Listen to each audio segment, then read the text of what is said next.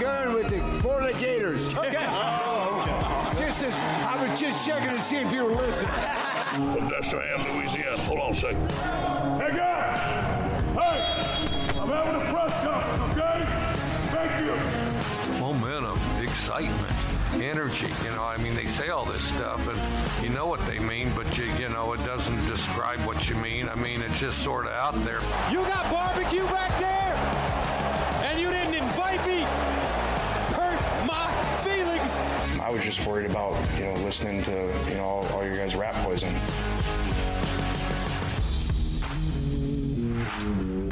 Welcome to Sideline Judgment. Here are your hosts, Sergio and Tyler.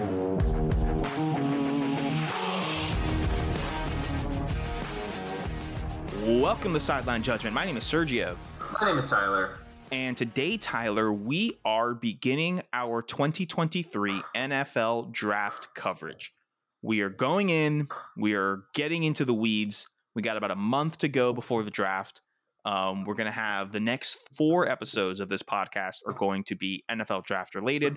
Today, we're doing a little bit of an introduction, answering some questions, kind of just some general draft talk for those of you who may have kind of tuned out, who who were sweep, who were swept up. My God, I can't even speak. Who were swept up in the excitement that was FAU's Final Four run. Um, if, if if you're just not paying attention to the draft because of that, don't worry. I'm right there with you guys. Uh, we will be talking about that today. Next week, we will talk about some offensive players, specifically different position groups. We will have the quarterback discussion next week. We will have the should someone take Bijan Robinson in the first round discussion next week. We will have all those offensive discussions in the next week. The week after that, we'll talk about defensive players. And then the week after that is draft week. So we will be giving you our mock draft that will go up on April 27th, Thursday. That is the day of the first round of the draft. We will be doing a one round mock, uh, first round mock specifically. So that means 31 picks because for some reason, Stephen Ross decided to talk to Tom Brady and lose the first round draft pick for the Dolphins in a year where they are legit uh, Super Bowl contenders. So even when he does well, even when Stephen Ross is so great and wonderful that he restructures contracts to be able to give us cap space, he still, still does a lot of things wrong. So um, that is on the docket for this coming month. Um, but first, Tyler, we have to begin with some, I would call it sad news. Would you? I definitely would. I call it sad news. I mean, I don't know. It's definitely not happy news. Um, I think we have to temporarily retire the when will Sergio put this ad break in the show bit. Uh, um, we, we do. uh, I know. I know. We have to retire it. And it is because stop. um, the, the I can't take it.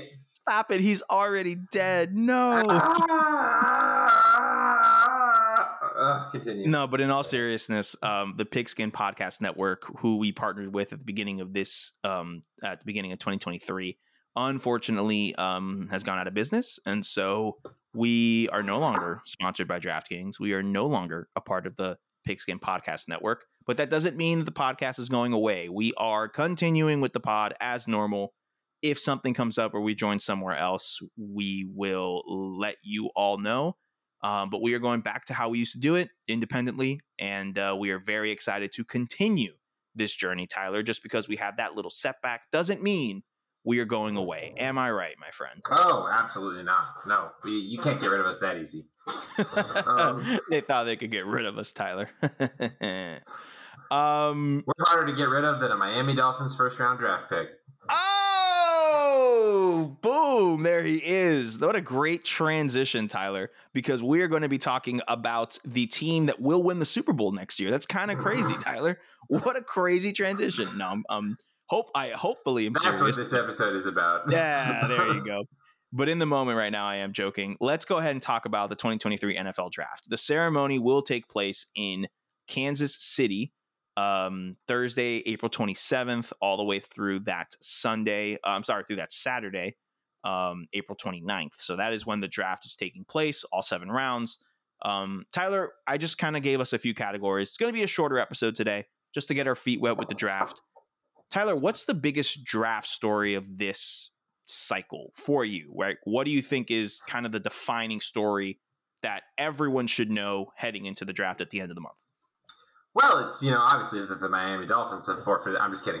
Um, That has been another episode of.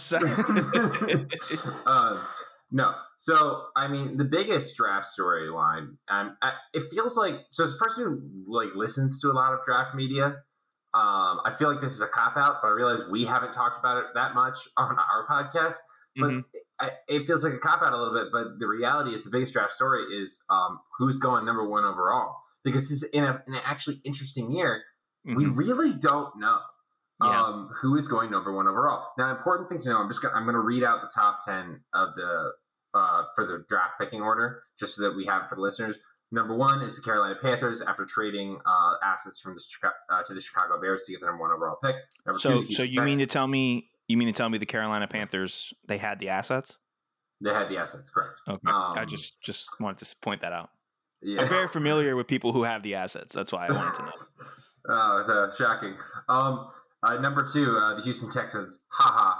Um, number three. Shout out to uh, Lovie Smith. One time Lovie for the one Smith. time, Lovie Smith losing, winning that game at the end of last season. Jags fans out. everywhere, thank you. Shout out Davis Mills. Um, uh huh. uh, number three, the Arizona Cardinals. Number four, the Indianapolis Colts. Number five, the Seattle Seahawks uh, acquired from a trade with the Denver Broncos for Russell Wilson. Um, uh, number six, the Detroit Lions acquired from a trade from the uh, Los Angeles Rams. Number seven, the Las Vegas Raiders. Number eight, the Atlanta Falcons. Uh, number nine, the Chicago Bears. They got uh, swap picks with uh, Carolina for this Carolina's original spot. And number 10, the Philadelphia Eagles from a trade with the New Orleans Saints. Um, that's just the top 10. But the big thing is that we've got four quarterbacks that look like they are um, up there amongst uh, everything. And the biggest draft story is that um, it's the quarterback run is gonna. I don't see any of these quarterbacks making it out of the top ten. That those quarterbacks being Bryce Young, C.J. Stroud, Anthony Richardson, and Will Levis. Um, given the basic, like what we all knew would happen with, with Anthony Richardson at the combine, which is where he tested like crazy and also interviewed like crazy because he is a great kid. Um, He he got the Cam, he. Cam Newton comps, which Yeah. says something. that says something. But um, this is a strange year where, despite like, yes, the number one pick is the biggest storyline, but a lot of years we kind of know who it's going to be. Like, like the Cincinnati, like the Bengals Burrow year was so uninteresting because you're like they're picking Joe Burrow. What, what's the point of this? Um, like the draft doesn't start here. The draft, but the draft still starts at number one because Carolina traded up to get into that spot over the Texans and the Colts, the two teams that were really gunning for it. Um, and Carolina has not been very clear on who they want to select. For a long period of time, Bryce Young was considered the number one uh, quarterback prospect, and I still think, I would say, is I think the best was definitely the best player out of the four in college. But this, there's the size issues and things like that.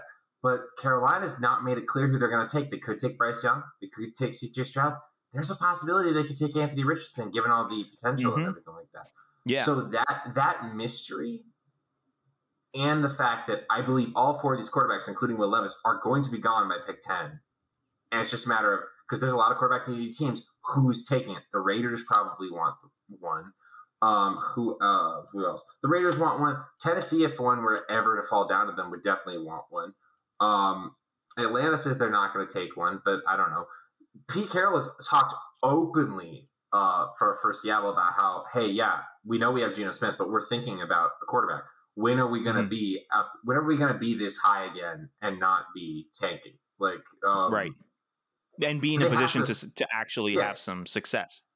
Wh- yeah, when when are they ever going to be this high again, picking and not have had to trade assets to do it or anything like Mhm. that? Um, Yeah. it's like they have to be thinking about it. And Detroit probably wants somebody to sit behind Jared Goff. You don't need it, but it would be nice if you if one fell into your lap. All of this, this is the storyline, and it's kind of Mhm. sucks that you know every draft season it's all about the quarterbacks, but it, that's the most important position in the sport. And Of course, it's a year where we have some actual intrigue and unc- uncertainty over what is going on. Because if Bryce Young, if reality is if Bryce Young were 6'2 and 20 pounds heavier, No um, question. there- there would be That's no it. question. But Yeah. he's not. He's Drew. Right. He's he is like generationally slight for Yeah. um, the level of player that he's being talked about at. And the other Mhm. players have not been as good. But Anthony Richardson has all the potential in the world, and all of his issues, I think, are fixable.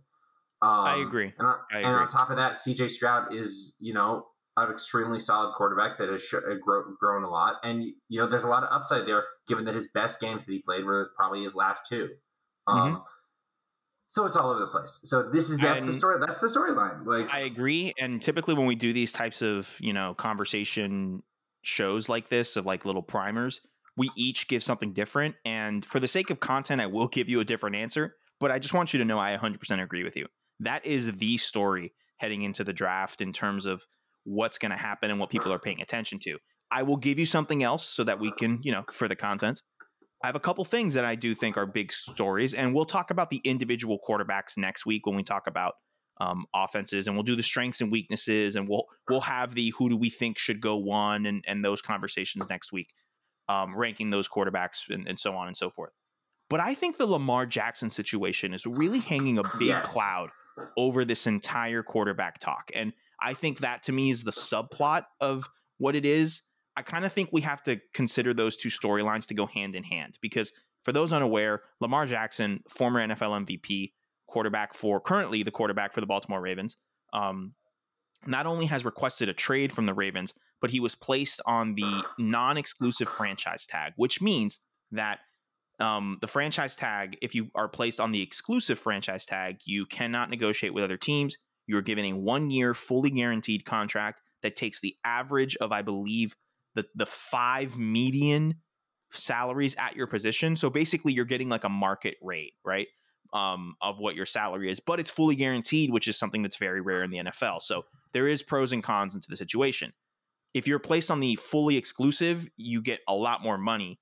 But in this case, Lamar is placed on the non-exclusive franchise tag, which gives him slightly less money. I think it's instead of like 44 million on the exclusive franchise tag, the non-exclusive gives him I think it's 31.5 million, but he is given the ability to communicate with other teams um, to negotiate a contract and the Ravens have the first right of refusal of that contract. Now, the price for them to have that, you know, sign that contract is for the team is two first round picks. And when you say, wait a minute, I can get a, an NFL MVP, not not NFL MVP quality caliber, and a legitimate former NFL MVP at quarterback, the most important position in the league, someone who has proven that he can win football games by himself for only two first round draft picks, that sounds like a steal.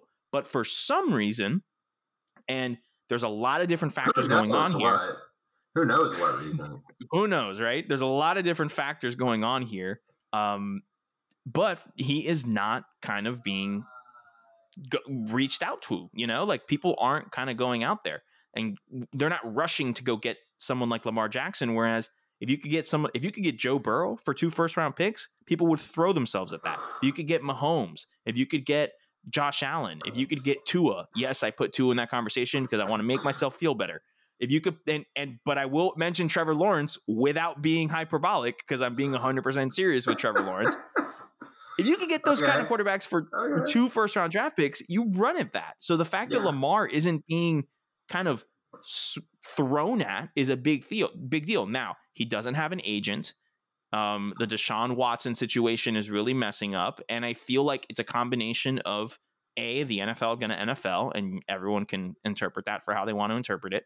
Um, you have the Deshaun Watson messed up the quarterback market because he got so much guaranteed money that now people are looking and are like, wait a minute, you gave that guy all that money? I'm definitely worth it. You see some Yeah. guys like Kyler Murray with incredible amounts of guarantees. Lamar is like, I'm definitely better than those guys. And he's right. I deserve that, or if not more. So understandable that Lamar doesn't want to sign those kind of contracts. And then the third thing Yeah. in this situation is the whole Lamar doesn't have an agent thing. I feel like there's a culture war going on between the players that want to represent themselves and the owners by saying, no, we want to keep this system in place of having the agent so we don't have to have direct contact with the players. And Lamar is currently threatening to bring down that situation. And we've seen in the past that when NFL owners want to wink, wink, nudge, nudge, handshake so that they're all in agreement with something, it can get done. And so I feel like there's a lot of different factors going on here. That is going to be something to monitor to see if one of those quarterback needy teams ends up pulling the trigger on Lamar Jackson, which would be a good idea for all of those teams if if I was running those teams. Um, but it's very interesting to see how it uh, kind of ends up happening. So those are the storylines I think go hand in hand. But you're right, Tyler. The number one thing is who's going to go number Yeah. one, and how does the quarterback um, arms race kind of go? So that's Yeah. definitely like the biggest story. Uh huh. Uh, well, I mean, it is funny because it, it's an unfortunate situation with Lamar because, like, I think that whoever the next big quarterback to get asked for contract after uh, Deshaun Watson, it didn't matter who it was going to be. Whoever was the next big one was going to get messed up with a little bit because that was very Yeah. much a like we can't be doing this. Yeah. So like I, I just think it's a it perfect doesn't matter storm who, of it, it doesn't matter who it was. Lamar was going to get like like Lamar just happened to be the one to, to get messed with that. But there is an Mhm. element of like uh, there's a lot of other elements in it as well that are Mhm. going against him, which is really unfortunate because he's you know really good. And in my opinion, it is frankly insane that Atlanta took themselves out of the name for that. Well, um, I mean, when when a former NFL when you can get a former NFL MVP for just two first round picks and he's still in his twenties, I mean, you just have to say no to that, right, Tyler? Yeah, Especially a a franchise It's that a has no quarterback, right? Yeah, it's a trap. Look, I mean, you know, like, hey, when I when I can look at if, if it's between Lamar Jackson and Desmond Ridder, I just got to go with Desmond Ridder. You know me. Like, I mean, I mean, I watched that Cincinnati team. Did Lamar ever make the playoff? I don't think so. So I don't think so. college football in my book, baby. Uh, I can't believe we just did that bit. Um, all right, let's move forward, Tyler. Who is a player that you think could go lower than anticipated? Hmm. Well, so it's an interesting draft. Um, Mhm. I think the obvious answer, and as the person who goes first, I will, I will kind of, I'll stick to my role of doing the obvious answers. Um, uh, I think it's gonna have to be Jalen Carter. Um, I Yeah. do, I do still think that Jalen Carter will probably go high. I mean, he's not. I don't think he's, but He doesn't Jalen go Carter- lower than Philly at ten, and we'll talk. No, we'll talk about this when we in two weeks when we do the defensive thing. We'll talk about this in depth. But I completely agree with you. I don't think he's going to drop too low. Philly at ten is to me. If he goes, if he falls past Philly at ten, we're looking at a drop. You know what I mean? yeah. But that's the thing. Like we were talking about him. There was a period of time where it's like Chicago had the first overall pick, and they were just like, "What if we just stay, stay there and take Jalen Carter?" And that that was the 'Cause that's the he's- he's that level of good. player this this, this guy's. But because of the off field uh, incident with drunk driving and all, all these Mhm. other things, and the timing of it, and the bad look that it, the timing of that. Re- not only is it a bad situation, but the timing of the information releasing are right around the combine, right before he Mhm. sets to take the podium, doesn't give off a good light either. Um, so it is a matter like like Philly's in the perfect spot. Like Philly is a team that can afford to take a swing on this if they Mhm. if they feel that those character concerns are not an issue or are worth the issue. Like this is something that they, they're in a perfect spot. They don't need that much. This would just make them better if they were to hit on it. But a lot of teams are going to be like, as good as he is, is it worth taking this player? And so I think that, I mean, but this thing going from number one overall consideration down to, well, we know he won't fall past ten, um, is is the drop that is, and then considering the level of player that Jalen Carter's been talked about, so that is a player that's going to go lower than expected, or is most likely to go lower than expected. In my opinion. Absolutely, absolutely. And I think when you factor in the like how much each player is going to make based on the draft spot that they go, like people, I don't think people understand that like the difference between being drafted, um, one overall and four overall may not seem like it's that big of a difference in terms of like prestige because you're still a top five pick in your draft class. You're still a great NFL player. And the odds are that you're going to have a successful career if you're drafted that high up. The money difference in guaranteed money is insane. Let me like let me give you um the the value differences between position, right? So the number one overall Mhm. player, this is according to Spotrac, um, spot uh Spotrac, yeah, yeah, uh, S P O T R A C dot com. It's where if you're a sports nut like Tyler and I are, and you're interested in like salary cap situations and guaranteed monies and stuff like that, Spotrac.com. This is not a sponsor, but uh, highly recommend using them for definitely for basketball, football, and baseball. For hockey, there's a different website you want to use, um, uh, and we can talk about that later. But this is not a hockey podcast. But the number one overall pick is guaranteed, Tyler, to get forty forty million dollars, forty million nine hundred and sixty nine thousand five hundred dollars, fully guaranteed. Pretty nice, I think. Pretty nice. Um, pretty good. Pretty nice. The difference between number one overall and number 10 overall, number 10 overall is estimated to get $22,344,812. Damn near almost half the amount of money from pick one to pick 10. So that is a lot of bread that Jalen Carter, maybe by his own fault or we don't know and all that stuff, and I don't want to speculate, but it is definitely a situation where he is at risk of losing a lot of money. Um, and personally, I'll, I'll use this to kind of make my pick now. I feel like someone like a Will Levis is going to be in this situation. Now, we will talk about this more next week with the quarterback and the offensive players things. But I truly believe that of the four quarterbacks that are considered that top tier, Will Levis is the fourth best, in my opinion. And I feel like there's going to be a lot of teams based on apparently he did not interview well at the combine. Apparently he did not um this whole draft process, he did not want to play in the senior bowl.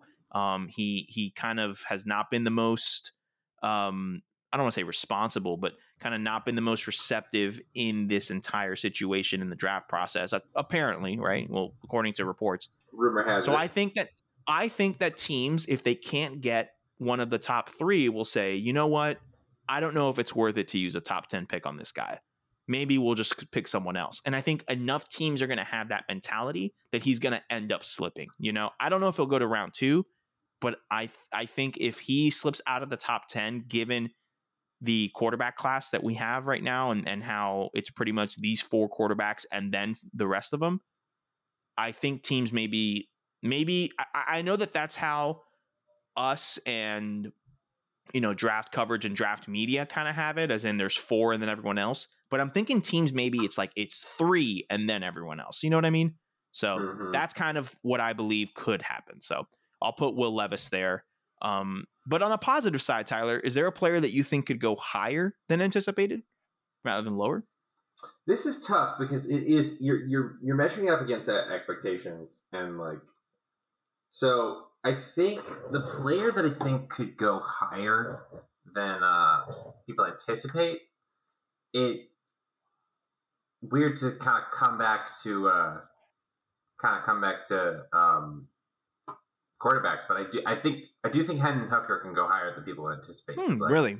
Hendon Hooker is mostly looked at as like a second round pick, but it, it feels like with quarterbacks and the drive up, and like there are more than four teams that need, that need a quarterback, and I feel like a team is going to be convinced. There's, a- I- there's a, I think a team is going to convince themselves to take Hendon Hooker with a first round pick, so they get that fifth year option. so maybe maybe instead of being a high level second rounder like he's projected to be, he's a late first, just just so they have that extra year, that fifth year option. I think so. That that's that's what I can see happening. I mean, there's a lot of things like I, I think other candidates. Um, I think uh, Jordan Addison from USC, um, the wide receiver. Uh, additionally, like a bunch of the ti- tight ends. Um, I think Darnell Washington from Georgia, uh, who's could go pretty high. Um, he's an absolute physical freak, but it is one of those things where, like because he's a quarterback and if it's valued in a certain way, and the drop off is really pretty big between after the first four. Um, you know, I mean, like I think Will Levis is the clear number four of those four, but I do think that Mhm. there is like a step, a, a definite tier step underneath Will Levis because Will Levis has a lot of tools that the other guys don't have. And Um, Hendon Hooker, Hendon Hooker's also I want he's 24 and he's coming off of an ACL and torn ACL and there's a lot of questions of can he get any better? I mean, at least with with Richardson and Levis and their tools, you can look at them and be like, "Oh, they're like 21, 22." Okay. With Bryce Young and CJ Stroud, it's like we know that they're good quarterbacks. It's a Mhm. matter of can they fit whatever system and I guess with Bryce it's a matter of height and and size, but again, they're still young. They're 21-ish, you know? Mhm. Hooker's 24, 25, coming off of a torn ACL. Like, it, there's a lot of question marks there. So I can see it happening in terms of someone trading with, you know, someone trading into the 29 spot, 30 spot to get that extra, Yeah. um, you know, first round, I'm sorry, fi fifth year. Um, Well, and that's the, but but it's also like at 22 and 23 for like like if Lamar Jackson is traded away from Baltimore, do you, does Baltimore take Hendon Hooker? Like I don't think they would, but it's like, does Minnesota take him to back up Kirk Cousins? Does um Do the Giants take him to? No, I don't want to say the Giants. Do the Vikings take Well, him? Maybe they're looking yeah, to to get rid of Kirk. if Seattle Um, if Seattle doesn't get a quarterback up at five, um, do Mm-hmm. they take Hendon Hooker at twenty? Because Seattle has two picks in the first round. I New, mean, New Orleans has the 29th overall pick that they got from San Francisco. Maybe they take him there. I I, I can see it happening. You're right. I can yeah, see it happening. maybe De- maybe Detroit uh, Detroit has two picks as well. Maybe Detroit trades down from eighteen down to a lower spot and takes Hendon Hooker there to back up Andrew Goff, uh, Jared That's- Goff, and then go from there. I can like, see it. it's one of those things where like it, it depends on the team, but you only need one team, and teams get quarterback needy. So I think Mhm. that, um, and this is just a year where you got to you got to get them in the first like seven picks if you want any of these top Yeah. four guys. I mean, Look, there's- Washington there's- Washington doesn't have any quarterbacks. Um, No, I know. There's there's 30 teams, 31 teams picking in the first round this year. You could easily say 7 to 10 of them are if not definitely taking a quarterback would absolutely are are definitely considering it depending on how the board falls. You know what I mean? yeah, There's maybe 10 teams like that. So uh, you're right. All you need is one. Um, for me, the player I think can go higher than anticipated, I'm going to put two players here if that's okay. I'm just going to slot in the running back position. Um, and I'm to, it's going to be both Bijan Robinson and Jam- Jahmyr Gibbs. Uh, I think one of those players is going to be taken. I think, bo- I, honestly, I think both of those players are going to be taken similar to that Hendon Hooker take at the end of the first round so they can have the fifth year option.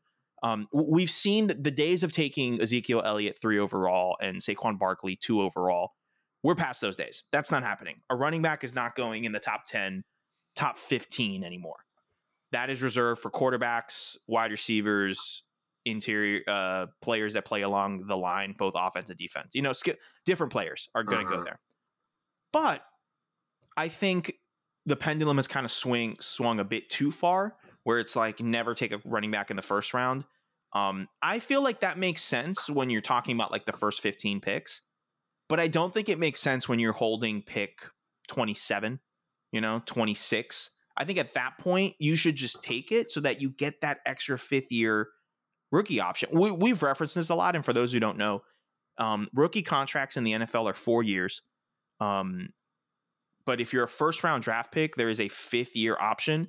Uh, if you're a first round draft pick, not only is your deal fully guaranteed, that first that first year fully guaranteed, but your fifth round, um, you get a fifth year option where the team can choose to exercise that option and pay you not at the rookie rate you were making. You make a you get a significant pay raise for the fifth year, but it's not nearly what you would make on the open market, um, depending on the player, right? So, like for example, the Dolphins picked up Tua's fifth year option instead of paying instead of going to contract negotiations where because Tua, you know, if if if healthy is one of the 10 best quarterbacks in the league um when healthy, instead of paying him at a rate where like, "Oh, hey, look, Kirk Cousins got this deal, I want this deal," you know, where it takes up a large percentage of your cap, you kind of get a buffer zone where they go from like 5% of your cap to then going up to maybe like 12 to 15 before they can take that step to like 20 21% of your cap which is what you know the top quarterbacks make in that sense. So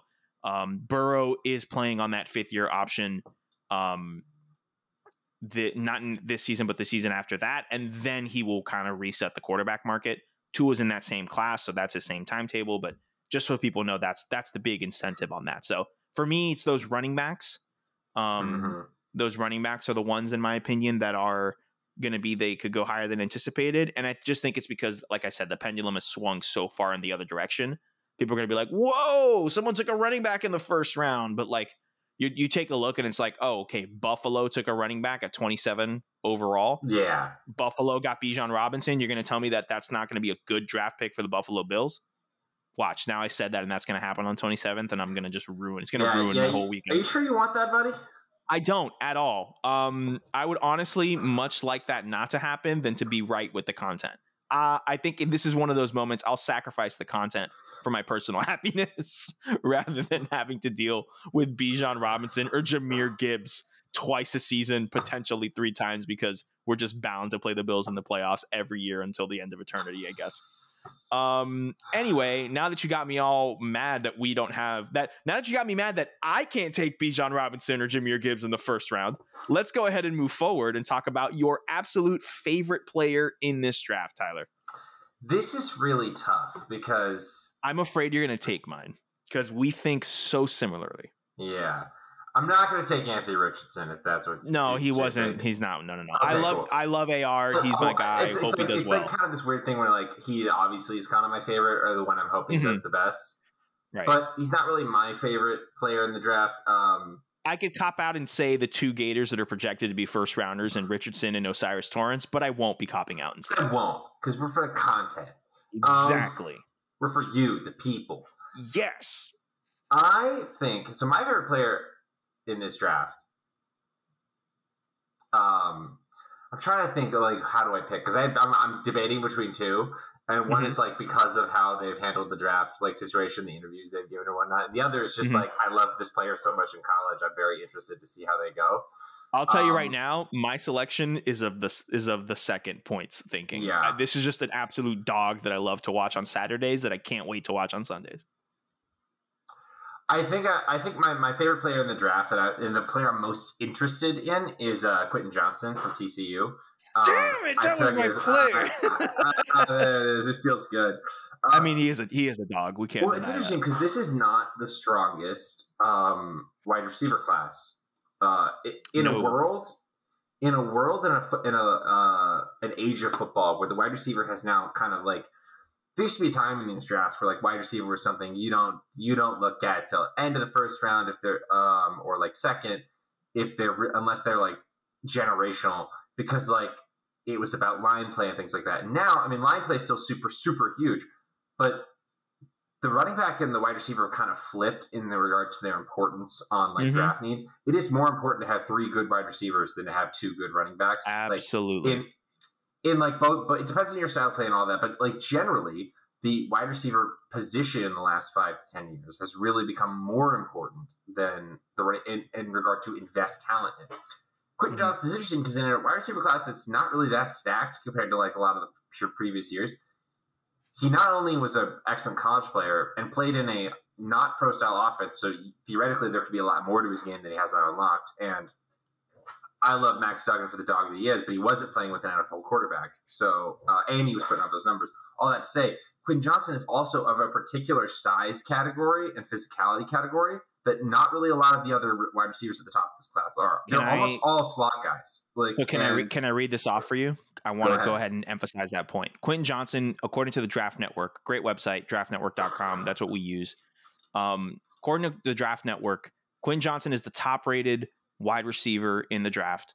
Um, he is listed at 6'4, 212 pounds. Tyler, do you know the next highest, uh, the next biggest wide receiver um, in the draft according to these rankings? six it's foot said six foot three, but Oh. it's Cedric Tillman from from Tennessee, who is one, two, three, four, five, six, seven, who is the eighth highest rated wide receiver.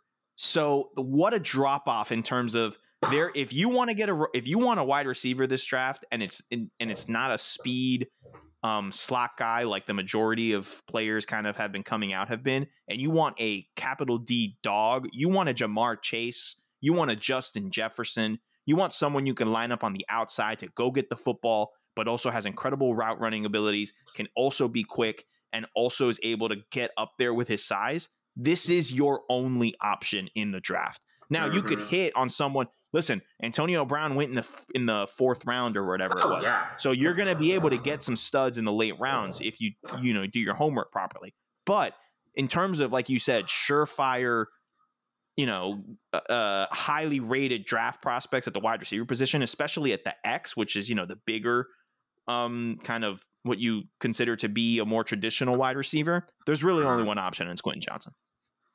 Yeah, I agree. Um, man, I would. They won't take him because it's not high on our priority list. But man, I would love him in Jacksonville. Um, like it would be fun, we- man. Would, I don't. many I don't think he's. I don't think he's needs- there. many well, they, oh yeah, but we, we've got too many other needs and too many other positions, and also like we haven't. Thing is, Jacksonville has enough talented receivers, but almost all of them are those slot speedy guys. You know. Mhm. Um, whereas, like, it would be irresponsible, in my opinion, for the Chargers to pick Quentin Johnson because that's the only type of wide receiver they already have. If they they need they need a Jackson Smith Jigba. They I just I don't want I don't want any good players to go to the Chargers. Not because I this whole Tua versus Herbert thing, but because I feel like anytime a good player goes to the Chargers, they immediately develop some kind of hamstring injury that puts them out for twelve of the seventeen games. You know what I mean? It's That's like fair. That's good true. lord, like they just can't stay on the field. For, I feel bad for Herbert. Like I, I'm not. I don't. I don't. I'm. I'm the rare. People think I'm like anti Herbert because I'm so pro Tua and I want. I, no, they don't need to be mutually excu- exclusive. If one is good, it doesn't mean the other is bad. They can both be good. They can both be good fits for their teams. You know. Now that's gonna be different when I go to the Chargers Dolphins game this season with you and and you know I talk all of all that All all, that trash. Absolutely. Yeah. You kidding me? I'm gonna be you can, I'm gonna yell in Spanish just so people can you know. Oh, Make sure well, they know you, I'm from, You, know? you would have come to the right city. Um, That's very true. That's very true.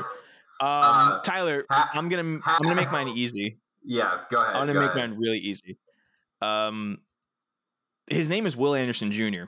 Oh yeah, he was good. It's really simple for me. Um, you're getting, you are locking down the edge rush position for the next ten years if you draft Will Anderson Jr. In my opinion, and I don't really think there's much else to say. He's a dog. He's an animal. We know exactly who he is. Especially if you listen to this podcast, we we talk about Alabama and and a lot of college football stuff and how he he he quite literally could have won the Heisman a couple years ago. Like not exaggerating, like quite literally could have won the. Heisman as a defensive close. edge. He was close. So that's who I'm going with there. Um, Tyler, let's um, let's talk about teams now instead of individual Yeah. players. Which team? Let's go negative first, and then we'll be positive. Which team do you think is most likely to mess up their pick? Well, I'll tell you who's least likely. Miami You don't have- Dolphins. You don't have to do this. You don't have to do this. God, look, I only have one more month while this is still a thing, and I Mhm. I, I got to milk it for all it's worth. Anyway, yeah, but I actually Mhm. believe the team most likely to mess up their first pick because they seem to mess up picks every single year that they make them, and it's finally I, I think maybe finally it came due this year, but I've been yelling at them and they've been winning regardless, and now it's kind of like coming back. The team most likely to mess up their first their pick in the first round specifically is the Green Bay Packers. It's always the Green Bay Packers. They, like no one's going to talk about that because they're not they're not picking high yet. They're picking Um, number 15 overall for those wondering. Um, Green Bay, as as for years, we we've been yelling at them to take a wide receiver. They refuse to do it. They keep taking running backs or edge players that don't contribute. Um, and which is actually really funny in the whole Aaron Rodgers thing, where he's like he wants to go to a team that like will be more convinced, uh, more uh, convicted into winning right now. And yet, And then he went to the he wants to go to the Jets. well, this, yeah, but like also I want to win and I want a competent franchise. I'm going to go to the Jets. Come on, man. his suggested free agent list is literally just everyone in Green Bay. So it's like, so He- you clearly don't have a problem with their draft choices because You know what, though? Like, in in defense of the darkness retreat, in defense of the I- ayahuasca, and in defense of the craziness that is Aaron Rodgers, I too want to perpetually live in the year 2011. I also want to always live freshman year of high school, great music. I was playing sports, doing theater. I was living the life. I was a kid, no worries in the world. I too would like to live in 2011 permanently. Unfortunately, it, it's like time the, it's- on. Ti- well, it's like the meme of the who was it, Greg Jennings in the Madden game where he like the the the the meme where he like breaks his leg and like continues running all the way down the uh-huh. field. That's kind of what he thinks is going to happen. It's like, dude, no, like you had a gr- you had great wide receiver core, and you're like, you know who I need? I need Greg Jennings again. I need Jordy Jordy Nelson again. I need. It's like, what are you Yeah. doing, dude? I don't know.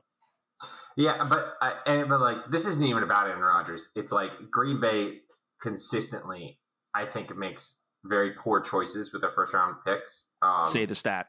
Say the stat.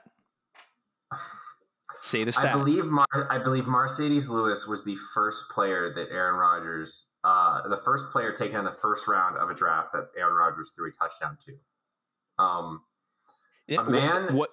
What's the other stat? What's the stat? You know the stat. We've said the stat on this show before. Give me a second. Um, I'm forgetting. The stat is that in the Aaron Rodgers era, from the moment that they drafted Aaron Rodgers, the Green Bay Packers have never, oh, ever selected a wide receiver in the first round. that was what it was. Yes, And that's because Um, Marcedes Lewis, he's a tight end. I think he lined up a tight end when he say he's the that. first player in Aaron Rodgers' career, I think, that has that was a first round player that has caught his a touchdown pass from him, which is insane. Like, And I, um, I mean, I have to double check, but I don't even think I don't think the Packers drafted him. no, I don't- I the Jaguars did.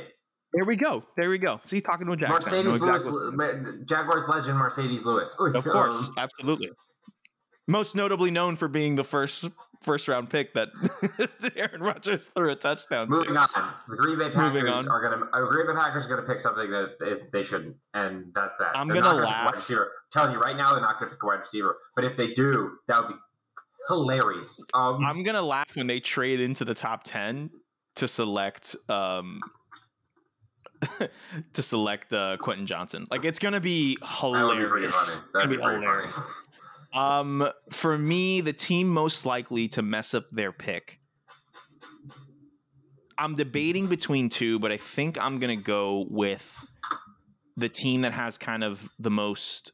I have no idea what's gonna happen situation, and it's the Arizona Cardinals at sitting at number three. My other option was the Atlanta Falcons, but um, I don't. I don't want to be too mean to to our boy, our boy Day Day. So our boy. Um, we don't want to do that.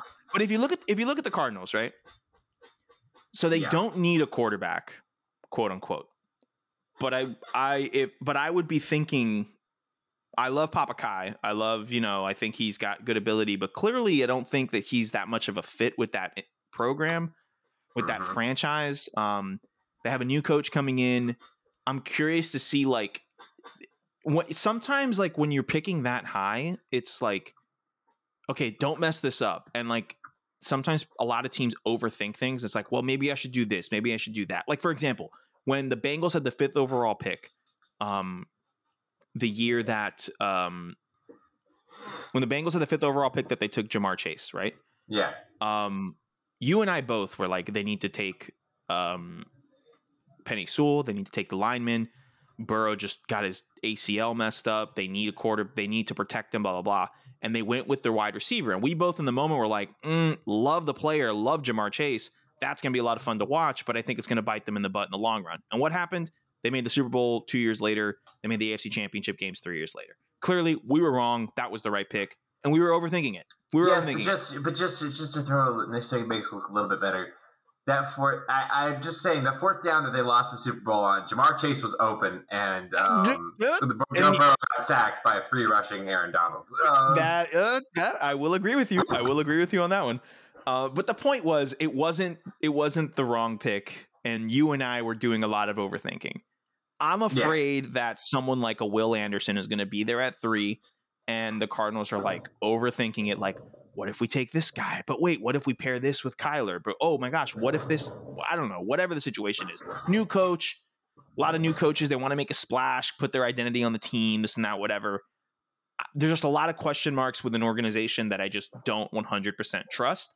And when you're at the three or four spot, you need to at least have an organization, someone running it that you trust is making the smart decision, right? Because there's like seven different options that you can go with.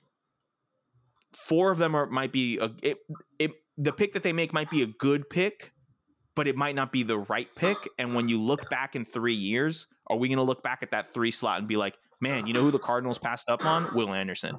Man, the Cardinals passed up on Anthony Richardson. Wow, the Cardinals could have had Bryce Young, but the, you know what I mean?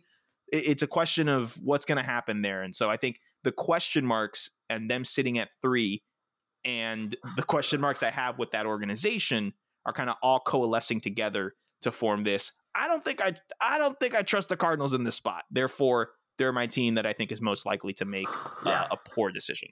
they they should trade down, but They should. Um, they should trade down. I don't know if they will. Right. Yeah. But uh, a team that is most likely to make a fantastic pick, Tyler. Who do you have um, on the opposite end of that? I, I think it's the Philadelphia Eagles. Um, because I They think are set up nice in this Philadelphia draft. is just they- they- they're they're they're playing with house money right now. They are uh, they made the Super Bowl. They're keeping the core, pretty much everybody from that run, um, beyond the coordinators. Which again, they probably need to get rid of the uh, the players. Seem to think that the defensive coordinator was a problem anyway, and which was interesting to me. Um, Mhm. and they promoted Brian Johnson to OC. So in my opinion, that's a that's an upgrade. Um, But they did lose Chauncey Gardner Johnson. So they did. Correct. gain a gator, lose a gator.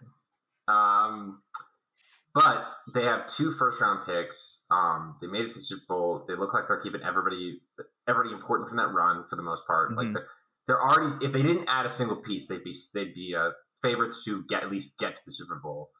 Now they've got two uh, first round picks, one in the top ten. Uh, it likely looks like they will get Jalen Carter on their already formidable defensive line. So Which is Philadelphia, Insanity. and I don't even know what they're going to do with their later pick in the first round. So like Philadelphia is just really set up to just pick the best player for what they want to do. And Completely agree. So I think they're in the best situation. I think a team similar in a similar spot, not as not as good of a season as you know made the Super Bowl, but in the same conference in a similar situation. I'm going to go with Seattle, sitting Mm, at five, because they also have two first round picks. They made the playoffs. They gave Geno Smith an extension, but when you look at the extension, it's not this like we're married to him for a decade or even five years. I think after like the second year, there's a pretty easy way for them to kind of move on. So I think I really think that this is this to me is the perfect storm. I think Anthony Richardson is going to fall to fifth. I think Oof. he's going to go to Seattle. I think he's going to sit and learn behind a veteran quarterback like Geno Smith that has been proven to be competent and you know the whole redemption arc of he was finally given a second chance in the league after a while. I think that this is going to be the perfect situation not just for Richardson, but the perfect situation for Seattle and I'm hoping that this results in um, you know, Anthony Richardson getting the education that he needs. A quarterback like Pete Carroll, who has had success at the collegiate level, who knows how to work with young guys like that, who molded and understands that.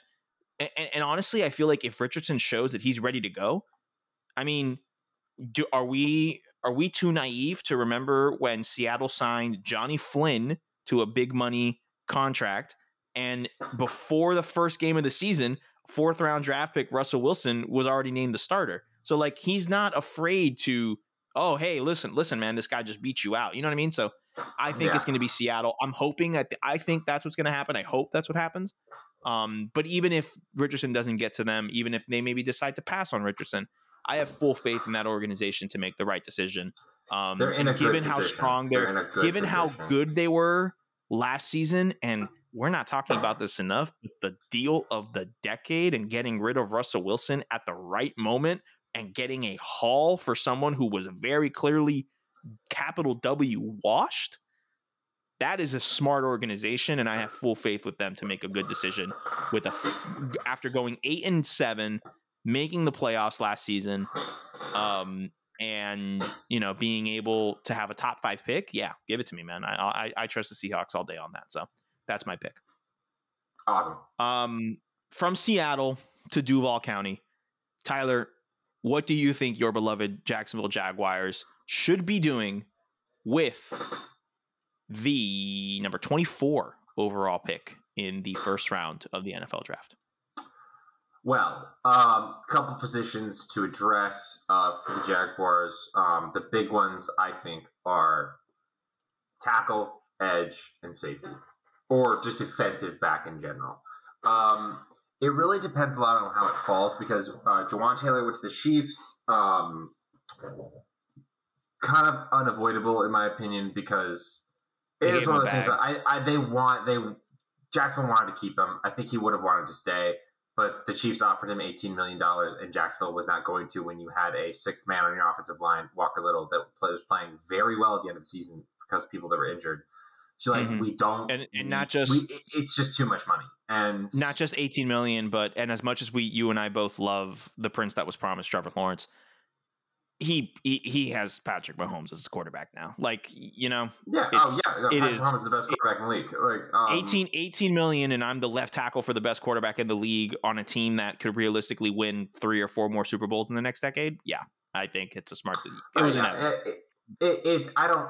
I don't feel bad about. It. I don't feel like the Jaguars whiffed on that. It was just a matter of like because it, honestly, it would have been like that's a lot of money to devote to that player when you got it. You got to start freeing up some cap space. Um, necessarily. So you'll need a tackle. You have, I think, five starters in the offensive line right now, but I think you should get you, your sixth man is now your fifth man. You need a sixth man. You need a developmental rookie, like a, a good uh, top line guy who can get it. Mhm. Additionally, to let Arden uh, Arden Key walk um, to Tennessee, which would have liked to keep him, but honestly, it was a contributor, but not as big on the line. So I definitely some, something to look at at edge. This is not the strongest edge class past the first uh, 15 picks. Um, so you could wait to get that, in my opinion. And the other one is safety or defensive back in general, because I think that was still a weakness of the team in general last season was the Mhm. defensive backs. Um, Tyson Campbell is great in my opinion, and Andre Cisco really showed. And Andrew Wingard actually proved to be a solid, valuable player. But it's just I still think uh, you need a quarterback, uh, you need a cornerback to a CB two to really help out Tyson Campbell, and I think or or a safety to help balance out Andre Cisco. So I think defensive back. I would go offensive line. Is what I would. Okay, I so with I, I understand. I understand the edge player and the defensive back would um, have more immediate playing time, Mhm. but I think the most important thing for this team right now is protecting the quarterback, making sure he develops. That's how you're going to keep winning games. Um, this should be, I think, as a draft, this should continue to be a defensively focused draft for Jacksonville. But I think that with the first pick, if you if if one falls into your lap, I think that you should get um, an offensive lineman.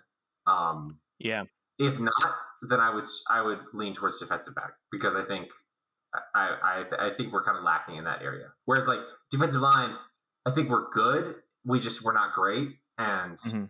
we we should be better. But defensive backs, that's something where I'm like, I think that is the weakness of the defense. Um, Yeah. So yeah. I, I think I think in terms of addressing the offensive line, um, there's three tackles that I think will be gone in the first 20 picks, in the first 15 picks, really. Um, and that's uh, Broderick Jones out of Georgia, Paris Johnson Jr. out of Ohio State, and Peter Skoronski out of Northwestern. Um, all three of those guys are the top three rated offensive linemen on the board. All three are tackles. I think they'll be gone. So I think what you'll be I think what you should be doing there, Tyler, is looking at maybe an interior offensive lineman at that point. And there, I think the two option, two or three options. I think you have John Michael Schmitz out of Minnesota. Um, you have our boy O'Cyrus Torrence out of Florida, and you have Joe Tippmann out of Wisconsin. Those are kind of the net, the next three in that offensive line rankings according to the Draft Network. I wouldn't be surprised if we see Jacksonville go back to the Florida well. I mean, we've seen We've seen that the Jags like to draft former Gators um, at different positions, and it really has worked out. Jawaan Taylor was a former Gator who worked out. Um, uh, who was the cornerback that you guys traded to? CJ Henderson. CJ Henderson. CJ Who Henderson, was who was good his first year. who Um, was? I, I think. I, think, that, was more some off-field stuff that didn't. Yes. That he needed. He needed to change the situation. Um, exactly, and I don't think that was but- the, any fault of the Jags or any fault of him in that sense. So. Um, so Yeah. maybe maybe you guys hit the O'Cyrus Torrence. or excuse I'm me. also- let me let I'm me say his full name. I was gonna say, let me say his full name. That is consensus 2022 consensus All American in uh, offensive guard O'Cyrus Torrence, who had his brick unveiled earlier this week at the University of Florida. So shout outs to our boy nice. O'Cyrus, Very nice. Um, who did not allow a single sack in his time at Florida. I mean, granted, it was it. one year, but whatever. But like you know, 13 games, no sacks. That's Ah, pretty big. that's a big deal. That's a big deal. Um, Absolutely. And I cut you off. I'm so sorry, Tyler. What were you gonna say? Well, no, I mean, I- I'm also looking at uh, Darnell Wright, uh, tackle from Tennessee. Um, That's a, well. another good shot. I- That's I another good think- shot. Yeah, it's just it's a matter of those are the three areas that I think you really need to focus on because we have um got Calvin Ridley coming in with wide receiver. Um, if you could take another tight end, you could probably get one in the second round. Um, that could Mhm. be really nice to compare with Evan Engram because you know Doug Pederson likes his two tight end sets, but we, we're keeping Evan Engram, so that's huge. The offense, from a skill position standpoint, right now, not too many holes that I'm super worried about plugging. Um, I want you got to strengthen the line because Travis, you want you also want to make sure that Travis Etienne is doing his best to be able to, uh, and he because he's a weapon for that offense. And so JaMycal Hasty and Snoop Conner were good last year as well. The running game is important. Um, Calvin Ridley's going to be making an appearance. mhm. It's going to be a fun one. so, so I would prefer offensive line personally. But yeah, Cool. that, that's where I, that's where I would go. I'd be okay with edge or defensive back as well. You wrote on here something that I did not write, which is what would the Dolphins have done? Um, and number one, very funny. Number two, me personally, I would have just drafted Jaylen Waddle. Me personally, I would have just taken Tua Tagovailoa. Me personally, I would have just traded for Tyreek Hill.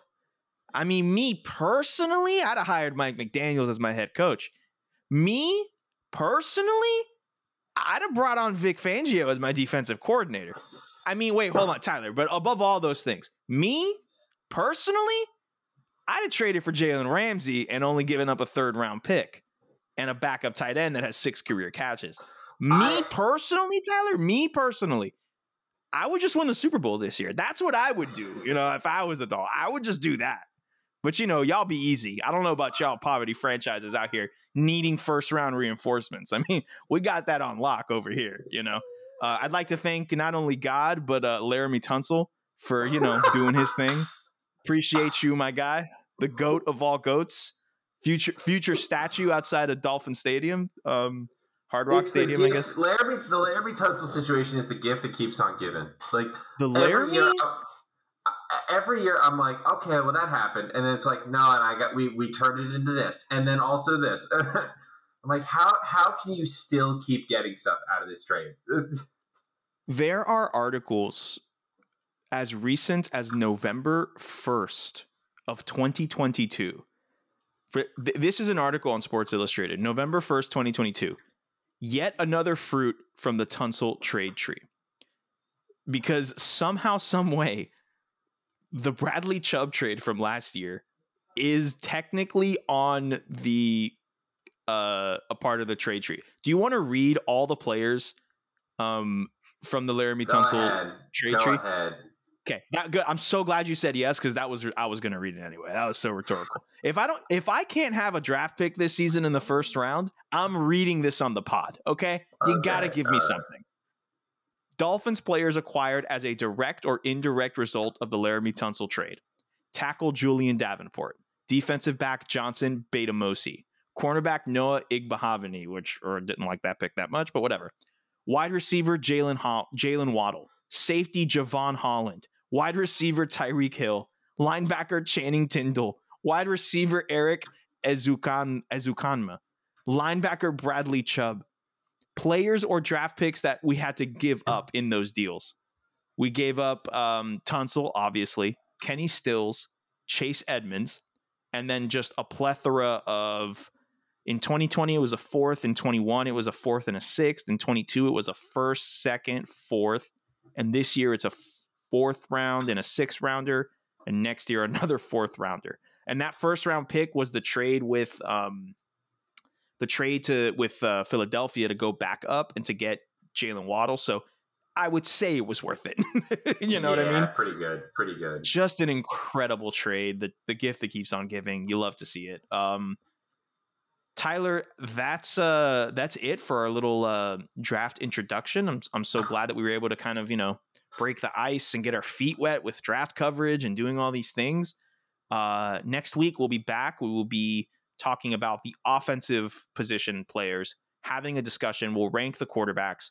We will have the who should go number one conversation. We will have the where is the best fit for the top running backs. We will have the if you could choose between X wide receiver and X wide receiver, who would you go with? Um, we will have all of those conversations next week. The week after, we'll do that for defensive players. And then the week after that is draft week, where we will be mock drafting and uh, deciding who it is that we would pick if we were in those general manager chairs. Tyler, is there anything else you want to say before we sign off on this week's episode? Um, just that uh, we know we talked about it at the top of the podcast. Um, the Pigskin Podcast Network is Mhm. shut down uh, for the time being. Uh, but you can still find us at our normal place, and it's very exciting to be talking about draft coverage because we um, Mhm. we love talking about this. It's the intersection of college football and the professional football, something that we're both really into. As uh, I think everyone Yes. who listens to this is very aware.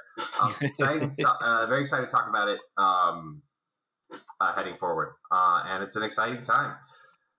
I mean, more so for me than for you because you know my team has the first round pick, but um, I think honestly though, to be 100% transparent, the Jalen Ramsey trade really lifted my spirits. that was like good. it- That was pretty. I was like, I was like, this is my draft night. When that trade Yeah. happened, was, this is my draft night. I'm, uh, that's okay. I the draft will be so much more bearable. Yes, they're not going to talk about the Dolphins as much, but you can guarantee that they're going to be like, if you're wondering why there's only 31 picks, and then they're going to go through the whole punishment and all this stuff, but then they're going to talk about the Dolphins, and I feel like going into this season, I really feel like the Dolphins are in as good of a position as I have ever felt to contend, right? Like still haven't I think won so. still, this is probably the most optimism you should have. You, you oh, could, Oh, you yeah. should have, you could have ever had.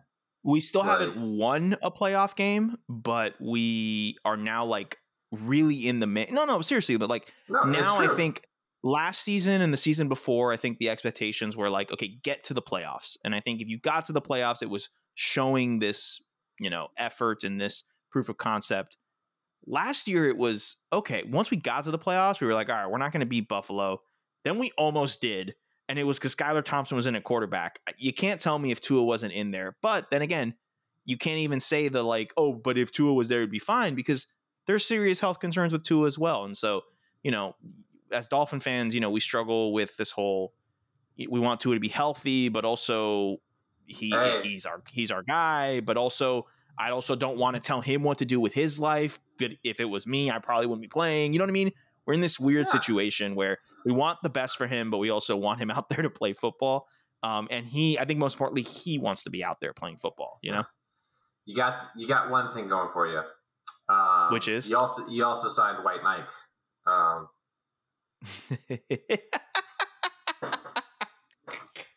I love that you called him White Mike and not Mike yeah, White. that's his name.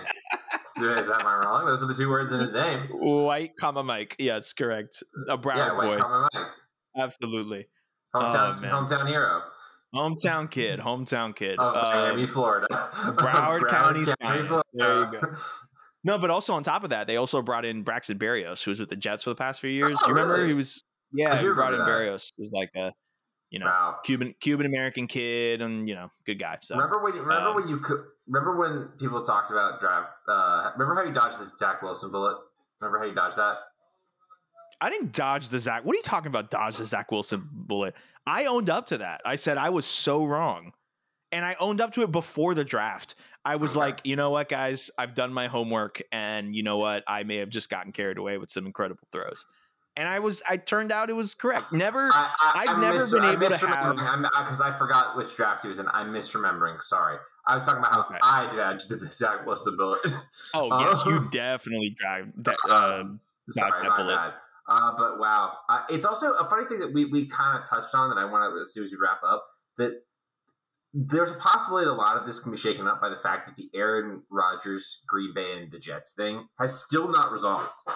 that's true, and the Um, and we- the Lamar thing. And Those two things. So everything we talk about hugely in flux, which is very exciting because a lot of times drafts at this point is very much like a well, we're just kind of waiting around until the draft starts and we're talking about. it. Mhm. But this is very much like at any moment, these huge things that we do expect to happen or resolve in some capacity before the draft could drop and changes Mhm. everything, which is a very And- exciting or- thing. or it could not happen before the draft and it can get pushed to the summer and then it could cause an even bigger And that's whatever. exciting in its own way. So exactly so here's But- here's to hoping we get another wait the packers drafted jordan love situation because that was incredible for the content. All of that being said tyler uh, this has been another episode of sideline judgment. My name is sergio. My name is Tyler. and we are not biased tyler but go gators. Fins up. Duval. there you go. So glad you could take the cue